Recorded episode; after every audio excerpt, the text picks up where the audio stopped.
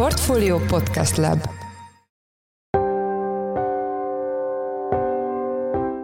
Mindenkit üdvözlünk, ez a Portfolio Checklist március 6-án hétfőn. A mai műsor első részében azzal foglalkozunk, hogy mibe fektethetné 36 milliós nyereményét a való világ legújabb győztese. Az RTL-es Valóságshow 11. szériája ugyanis vasárnap ért véget. Hát figyelj, tényleg ez a kérdés egyébként, amit Ági is mondott, hogy mire akarja elkölteni az ember a pénzt, hogy Schumacher Vandát megkérdeznénk, valószínűleg elutazgatná pikpak az egészet.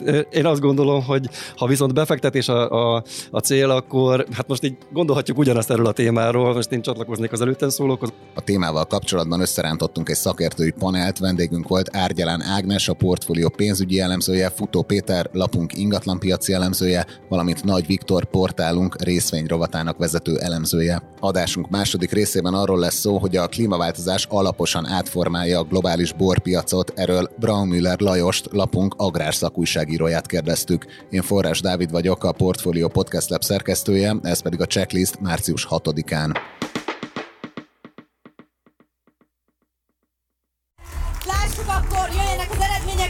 Meg, hogy kiket rejtenek a fantomképek, ki lesz az, aki ma gazdagabbá válik 36 millió forinttal, és elmondhatja magáról, hogy ő nyerte meg a valóvilág 11. Na de ki azt mondja, hogy Kriszti? Kriszti vagy Merida? Ez a nagy kérdés itt a fináléban! Hihetetlen hónapokon vagyunk túl, nézzük ki nyerte végül! Kriszti! Tegnap véget ért a Való Világ 11. szériája. A valóság show már nem az RTL-en, hanem a csatornához tartozó egyik kábel tévén és online futott. A győztes VV Kriszti lett, aki 36 millió forintot nyert. Ebben a szegmensben most arra keressük a választ, hogy mibe lehet érdemes fektetni ezt a pénzösszeget, és rögtönzött panelünkben itt van velünk Árgyanán Ágnes, a portfólió pénzügyi elemzője, aki hát túlzás nélkül mindent tud az államkötvényekről. Szia Ági, üdvözöllek a műsorban. Szia Dávid, én is üdvözlök minden hallgatót és itt van velünk még Futó Péter, a portfólió ingatlan piaci elemzője. Szia Peti! Sziasztok, köszöntöm én is a hallgatókat! És Nagy Viktor, a portfólió vezető részvény elemzője. Szia Viktor! Sziasztok, üdvözlöm a hallgatókat! Kezdjük ott, hogy hát nem véletlenül vagytok itt hárman, mert ugye tényleg a befektetések sok részét le tudjuk így fedni, de kezdjük ott, hogy ugye a győztesnek a nyereménye 36 millió forint, azt nem látjuk pontosan, hogy kell belőle adózni, de a Story magazin tavaly azt írta, hogy a, a tavalyi győztes az már csak 25 milliót kapott készhez, és a többit azt, a, azt az állam vitte, tehát, tehát nagyjából ebből tudunk most is kiindulni. Egyébként ez ki is hozza azt, hogy akkor kell belőle fizetni 15% esziát és 15,5% szocót, de akkor egy gyors kört menjünk, hogyha ha nektek most hirtelen a, a nyakatokba szakadna ennyi pénzt, tehát mondjuk induljunk ebből a 25 millió forintból, akkor hol találnátok neki gazdát? Ági? Hát figyeljetek, hogyha nincs neki konkrét terveim legalábbis egyelőre azzal, hogy mit kezdek, mit kezdeni ezzel a pénzzel, nincs konkrét befektetési ötletem, vagy nem éppen ingatlant akarnék vásárolni, akkor biztos, hogy a nagyobb részét az ilyen infláció mellett én állampapírba tenném. Jó, erről majd beszéljünk még később részletesebben. Peti? Hát igen, nekem azt kell mondanom, hogy mindenképpen ingatlant vásároljon azonnal. Egy garást Újpesten.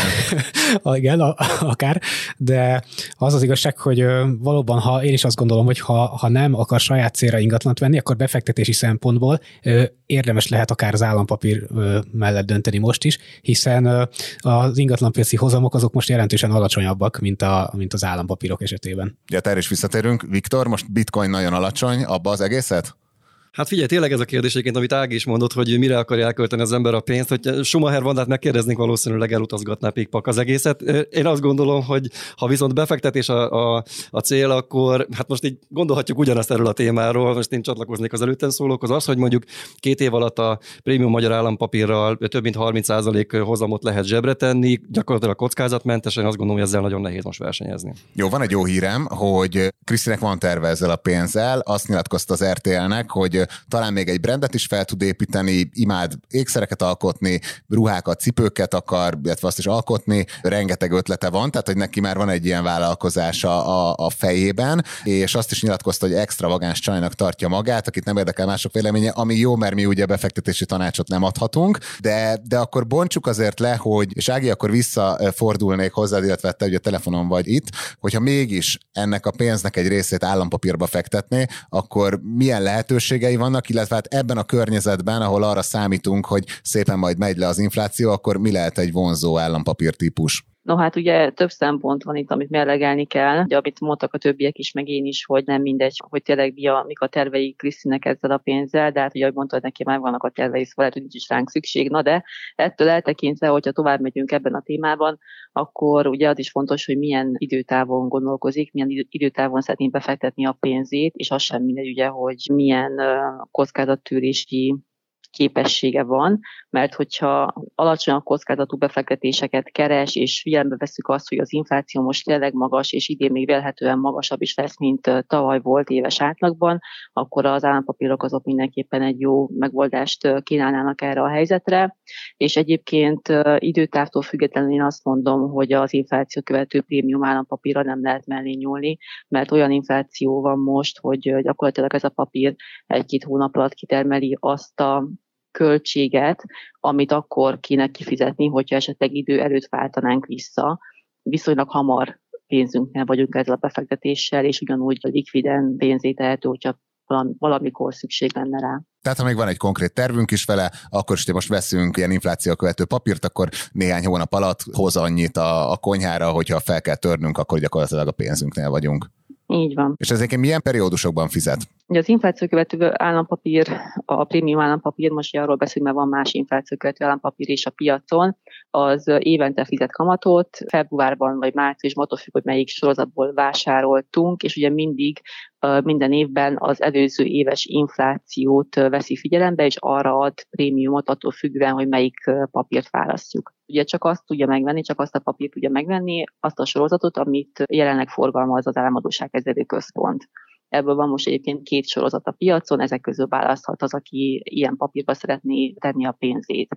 Hogyha ezt megvesszük, akkor ugye ez már elkezd kamatozni, tehát ugye mindig minden nap, gyakorlatilag minden hónapban az időarányos kamat az jóváíródik a számlánkon. Tehát, hogyha valaki mondjuk most szeptemberben ki szeretné venni a pénzét, ebből a papírból. Ez nem azt jelenti, hogy ő nem kap jövő februári semmilyen kamatot, hanem az időarányos kamatot ugye azt, az jóvá van írva a számláján, tehát azt meg fogja kapni, csak ebből le fogja majd vonni a, a szolgáltató, mi attól függ, hogy kincstárnál vagy banknál vezeti, vagy vette meg ezt a papírt, azt a bizonyos százalékos díjat, amit azért mondnak el, mert idő előtt törte fel a papírt. Ez egyébként most a kincstárnál egy százalék. Akkor ide magyarán akkor is megérheti betenni a pénzt, hogyha még akár várja azt, hogy a, a vállalkozásában majd tőkére legyen szüksége. Peti, hozzád fordulok. Fél lehet még Magyarországon ilyen 25-30 millió forintért értelmezhető ingatlant venni, és ha igen, akkor hol? Lehet, abszolút lehet, sőt egyébként azt látjuk, hogy egyre több helyen. Viccen kívül tavaly óta egyébként az árak viszonylag stagnálnak Magyarországon, és ugye az a nehéz most az ingatlanba, hogy korábban, ha valaki vásárolt egy ingatlant, akkor a hozamokhoz nagyon sokat hozzátett az ingatlannak az értéknövekedése, hiszen voltak évek, amikor évről évre akár 20-25 százalékkal mentek fel a lakásárak. Ez most nagyjából egy fél éve már nincs meg, úgyhogy most felértékelődik a, hoz, a kiadásból származó hozam, úgyhogy ezt kell mérlegelni ingatlan vásárlás esetén, mármint ha valaki befektetésként vesz, hogy hol, milyen típusú ingatlanok azok, amikkel a legnagyobb hozam érhető el a kiadás által. És akkor hol lehet így 25-30 millióért lakást venni? Egyébként Budapesten is vannak ilyen összegér már lakások, a belvárosban talán nincsenek, az ötödik kerületet kizárnám, viszont a, a körúton kívül, illetve a külsőbb kerületekben kisebb vagy felújítandó lakásokat már lehet ennyiért kapni. Nemrég volt egy elemzésünk, abban, abban pont a hozamokat számítottuk a bérleti díjak és a lakásárak összefüggésében. Ez alapján az jött ki, hogy egyébként a, például a 19.-21. kerületekben akár egy bruttó 6% feletti hozam is realizálható. Nyilván ez állampapírokhoz képest most jelenleg ez, ez jelentősen kevesebb, úgyhogy én azt gondolom, hogy ingatlanok esetén, vagy ingatlan befektetés esetén hosszabb távon érdemes gondolkodni, akár évtizedes vagy több évtizedes időtávon, hiszen az ingatlan piaci ciklusok azok mindig egy, egy ilyen 5-10 évet ölelnek fel általában. Egyébként maga a nyeremény is valamennyire inflálódik, hogyha az összes valóvilág szériát nézzük. Hát ugye az elsők azok még a rendes nagy csatornán mentek, ez ugye most már egy kábel tévén, illetve a neten volt követhető, mert például, hát szerintem az egyik legikonikusabb valóvilág győztes Alekosz, ő még ugye autón, meg bruttó egymilliós fizetésen túl nyerte egy 51 négyzetméteres lakást a Korvin sétányon, egy 65 négyzetméteres terasszal. Ez önmagában, ez most mennyit érhet? Igen, ez összesen hasonlítható a mostani nyeremény összegével.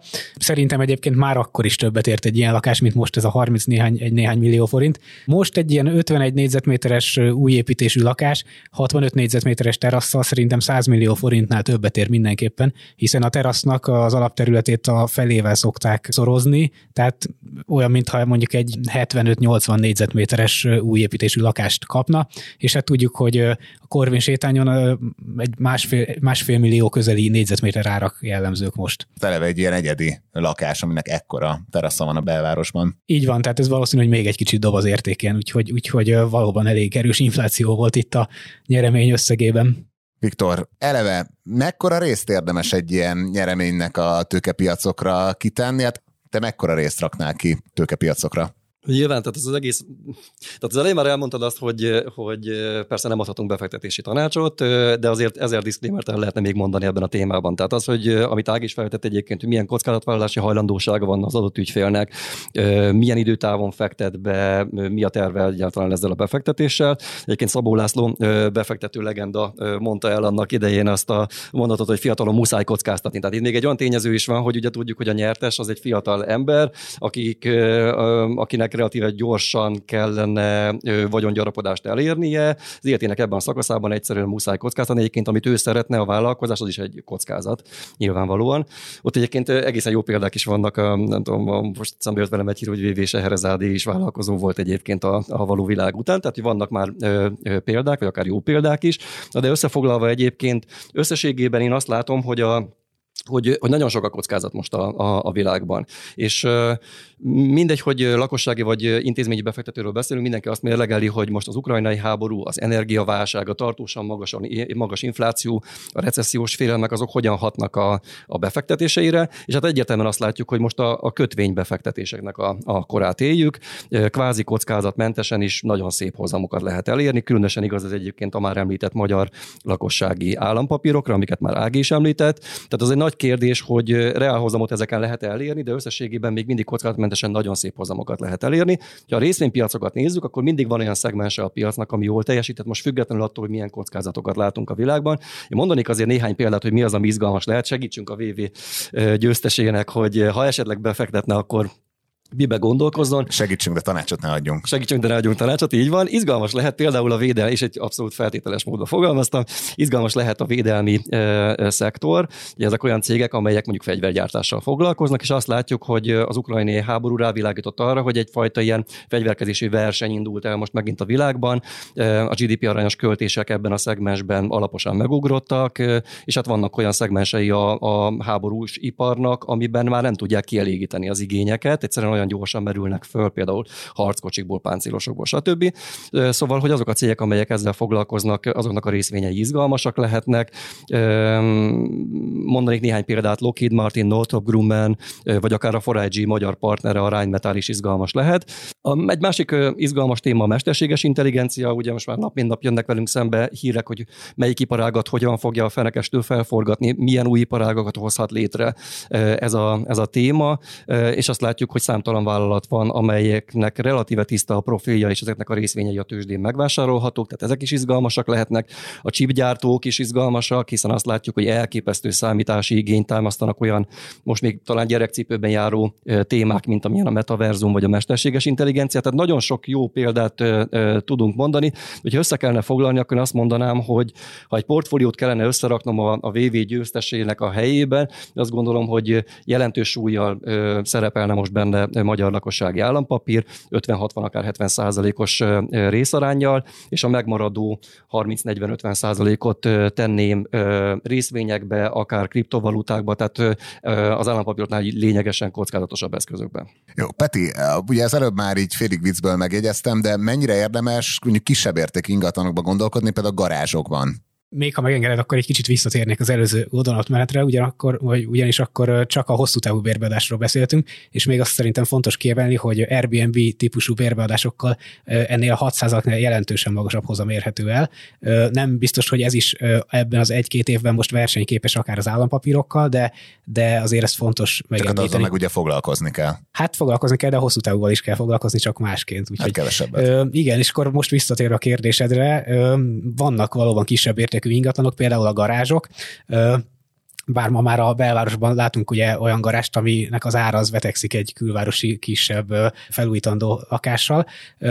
Viszont tény, hogy a parkolás az egyre nagyobb probléma Budapesten, úgyhogy ha valaki tud egy olyan lokációban egy olyan elhelyezkedésű garást vásárolni, ami iránt nagy az érdeklődés, nagy a kereslet, akkor azzal is nagyon szép hozamot tud elérni, talán magasabbat is, mint a hosszú távú lakáskiadással, úgyhogy érdemes lehet ilyenben is elgondolkodni, különösen akkor, ha, ha Viktor gondolatmenetére visszatérve diversifikálni akarja a portfóliót, hiszen mondjuk egy ilyen 30 millió forintból azért nem működik az, hogy egy kis ingatlan, egy kis részvény, hát részvényből inkább, de hogy ingatlanból nehezebb megosztani, ha csak nem egy kisebb értékű eszközt vásárol, mint például egy garást. Garázs, fegyver, állampapír.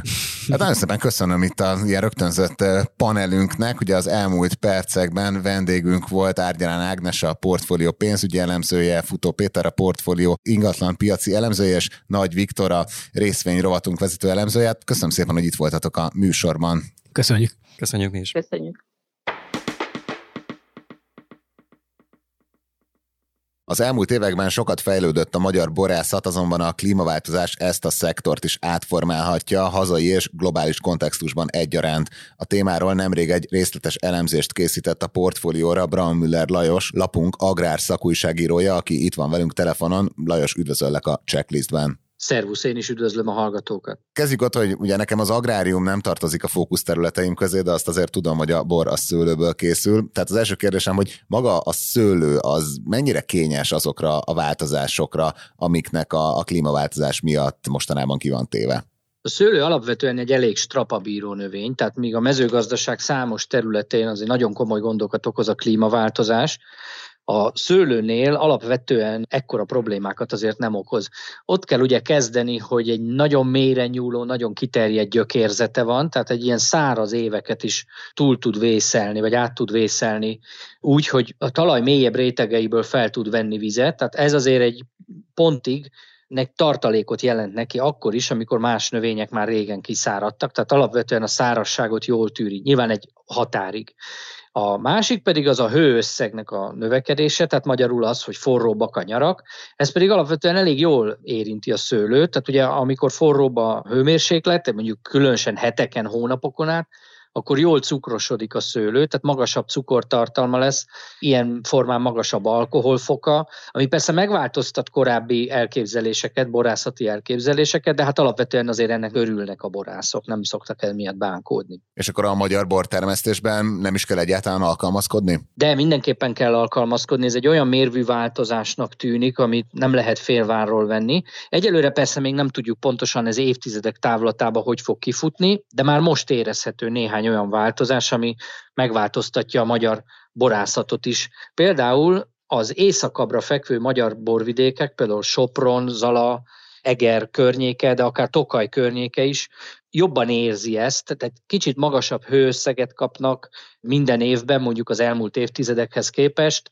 jobban, hamarabb beérik a szőlő, és egy kicsit így más formában kell borászkodni, egy kicsit másképp kell csinálni mindent. Jó, hát ezért ez nem tűnik annyira súlyosnak, és itt kell -e technológiai újításokról beszélni, vagy kell -e technológiai újításokat bevezetni? Igen, korábban jellemző volt a levelezés gyakorlata a borászkodásban, ez azt jelentette, hogy az a szőlő érésének egy bizonyos szakaszában lecsipkedték, levágták a leveleket, amelyek takarták a fürtöket, és akkor így több fényt kapott a fűrt, és még jobban tudott beérni a, a bogyó. Ez most az elmúlt időszakban egyre inkább visszaszorulóban van, sőt azt mondták, hogy villányban nem, hogy nem vágják le a leveleket, hanem inkább direkt rajta hagyják, hogy árnyékban legyen a bogyó, mert akkora a forróság, akkora a napsugárzás, hogy károsítaná a bogyókat, és adott esetben tönkre mehetne a termése miatt. Tehát nem, hogy leveleznek, hanem pont inkább árnyékolnak. Ez az egyik technológiai váltás. Persze jobban kell a tavaszi fagyokra figyelni, mert ugye szélsőségesebb lett az időjárás, és a tavaszi fagy az sok kárt tud okozni a szőlőben. Aztán az egyik legfontosabb változás az az, hogy egyre neuralgikusabb a szüret időpontjának a meghatározása. Tehát míg korábban akár a mezőgazdasági gyakorlatban, akár a népi hagyományokban volt egyfajta naptár, hogy nagyjából mikor kell szüretelni. Nyilván abban is volt valamennyi mozgástér, de olyan nagyon nagy eltérések nem voltak. Addig mostanában a borászok azt mondják, hogy nem hogy napok, hanem akár egy fél nap is sokat számít. Sőt, vannak olyan ültetvények, amit több menetben szüretelnek le, és akkor az így keletkezett szőlő mennyiséget házasítják később, és akkor így tudnak egy az elején egy ilyen frissebb, zöldebb, üdébb szőlőt leszüretelni, a végén pedig egy ilyen cukrosabb, érettebb, részletgazdagabb szőlőt, és akkor ebből próbálnak meg összehozni egy bort. Tehát alapvetően igen, van egy csomó olyan technológiai változás, amik a korábbi évtizedekben nem voltak. Ugye a magyar borszektor sem egy szigetként működik, hanem mint a gazdaság többi része, ezt is globális kontextusban érdemes már értelmezni. Ha a nagy képet nézzük, akkor milyen változások várhatóak a globális felmelegedés miatt? Hát ugye eleve van egy nagy változás, ami alapvetően kereskedelmi változás, és azok az újvilági boroknak a megjelenése. Tehát az, hogy ugye Dél-Amerikában, Ausztráliában, Dél-Afrikában, vagy Kaliforniában ugye egyre nagyobb sikerrel és egyre nagyobb eredményességgel termelnek bort. Ez nem teljesen új jelenség, tehát volt már erre példa, de például az alsó-alsó közép kategóriában egészen kiváló borokat tudnak csinálni ezek az újvilági borászatok, sőt már egyre inkább a prémiumba is. Tehát ez mindenképpen egy nagy kereskedelmi változás. És erre jön rá a klímaváltozás jelentette módosulás, az meg az, hogy ugye a bor termesztésének a határa az egyre északabbra tolódik. Mi annak idején, ha emlékszünk az iskolai tanulmányunkra, úgy tanultuk, hogy a vörösbor északi elterjedési határa az nagyjából Magyarország. Tehát ennél északabbra vörösbort igazán nem lehet termelni. Ez is változik.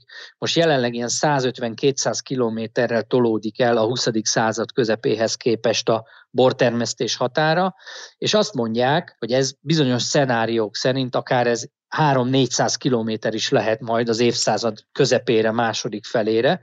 A fehérbor, habzóbor vagy pesgőkészítés határa az meg még egészen kitolódik északra. Olyan megdöbbentő dolgok vannak, hogy például ugye van brit borturizmus ma már, ami persze korábban is próbálkoztak Britanniában, már ugye a rómaiak is próbálkoztak borral, meg a 20. században is volt már erre próbálkozás, nem sok sikerrel, most már egyre inkább azért elfogadható minőségű fehérborokat, habzóborokat csinálnak Anglia déli részén, akkor ugye Németország borkultúrája az régi, délnémet borkultúra az egy régi dolog, de itt is egyre inkább egyre versenyképesebb a termesztés, és most már olyan dolgok is megjelentek, hogy Svédország déli részén is borászkodnak, sőt, a világ legészakabbinak tartott borászata az Stockholmtól alig van délebre, tehát valahogy ez a Tallinn-Stockholm-Oszló vonalban helyezkedik el, és ugye ott ráadásul egy nagyon ásványokban gazdag talaj van, ami egy komoly előny a borkészítéshez, és az is, hogy nyáron nagyon sok a napsütés, tehát ugye itt 20 órás nappalokra lehet számítani Svédországban, és hiába a hőösszeg nem akkora, mint a délebbi országokban, ez az ásványi talaj, a sok napsütés, és egyébként nagyon sok technológiai eszköz, tehát nagyon sok olyan szakértelem, aminek a borászok ma már a birtokában vannak, az segít abban, hogy mondjuk Svédországban értékelhető bort csináljanak. Egyébként az is érdekes, hogy ebben a borászatban Stockholm környékén, vagy Stockholm magasságában már merlót, tehát vörösbort is kínálnak. Én megmondom őszintén, én nem kóstoltam ezt a svéd merlót, nagy fenntartásaim lennének azért ezzel kapcsolatban, de nem kizárt, hogy pontosan ez az ásványi talaj, a sok napsütés és egyébként az a szakértelem, ami esetleg ott rendelkezésre áll, egy értékelhető vörösbort is tud produkálni már Svédországban. Nagyon szépen köszönjük az elemzésedet, illetve hát a, a cikkedet, amit írtál a témában, azt természetesen linkeljük az epizód jegyzetekbe. Az elmúlt percekben Braun Müller Lajos, a portfólió agrár szakújságírója volt a vendégünk. Lajos, köszönjük, hogy a rendelkezésünkre álltál. Én is köszönöm, sziasztok!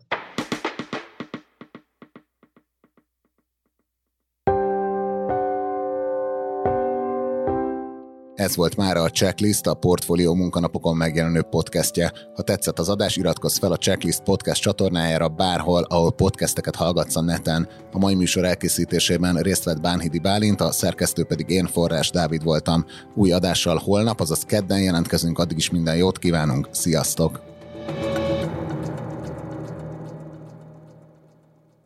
Reklám következik.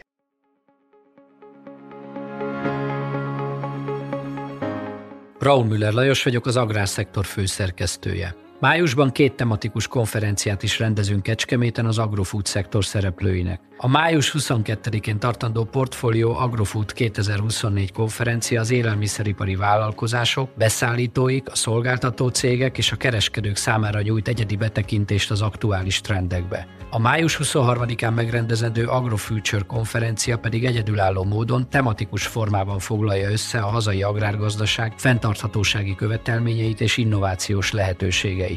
Jöjjön elő is, részletek és jegyek a portfolio.hu per rendezvények oldalon.